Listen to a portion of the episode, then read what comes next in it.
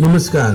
नयाँ वर्ष दुई हजार सतहत्तरको सुखद अवसरमा हामी हाम्रा श्रोता विज्ञापनदाता नेपाल तथा विश्वभर रहनुभएका सम्पूर्ण शुभचिन्तक तथा सहकर्मी साथीहरूमा हार्दिक मङ्गलमय शुभकामना व्यक्त गर्न चाहन्छु।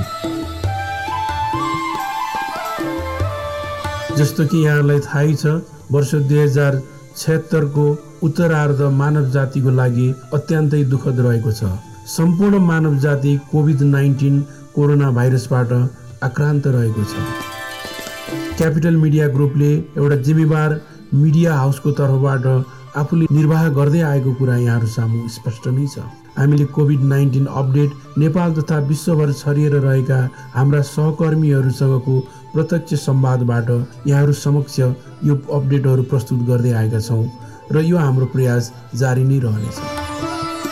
मानव जातिमाथि आइलागेको यो भयानक विपत्तिमाथि विजय प्राप्त गर्नको लागि हामी सम्पूर्ण मानव जातिले मिलेर प्रयासहरू गर्नुपर्नेछ र क्यापिटल मिडिया ग्रुपले एउटा जिम्मेवार सञ्चार माध्यमको तर्फबाट पुर्याउनु पर्ने भूमिकाको लागि कुनै पनि प्रयास बाँकी राख्ने छैन।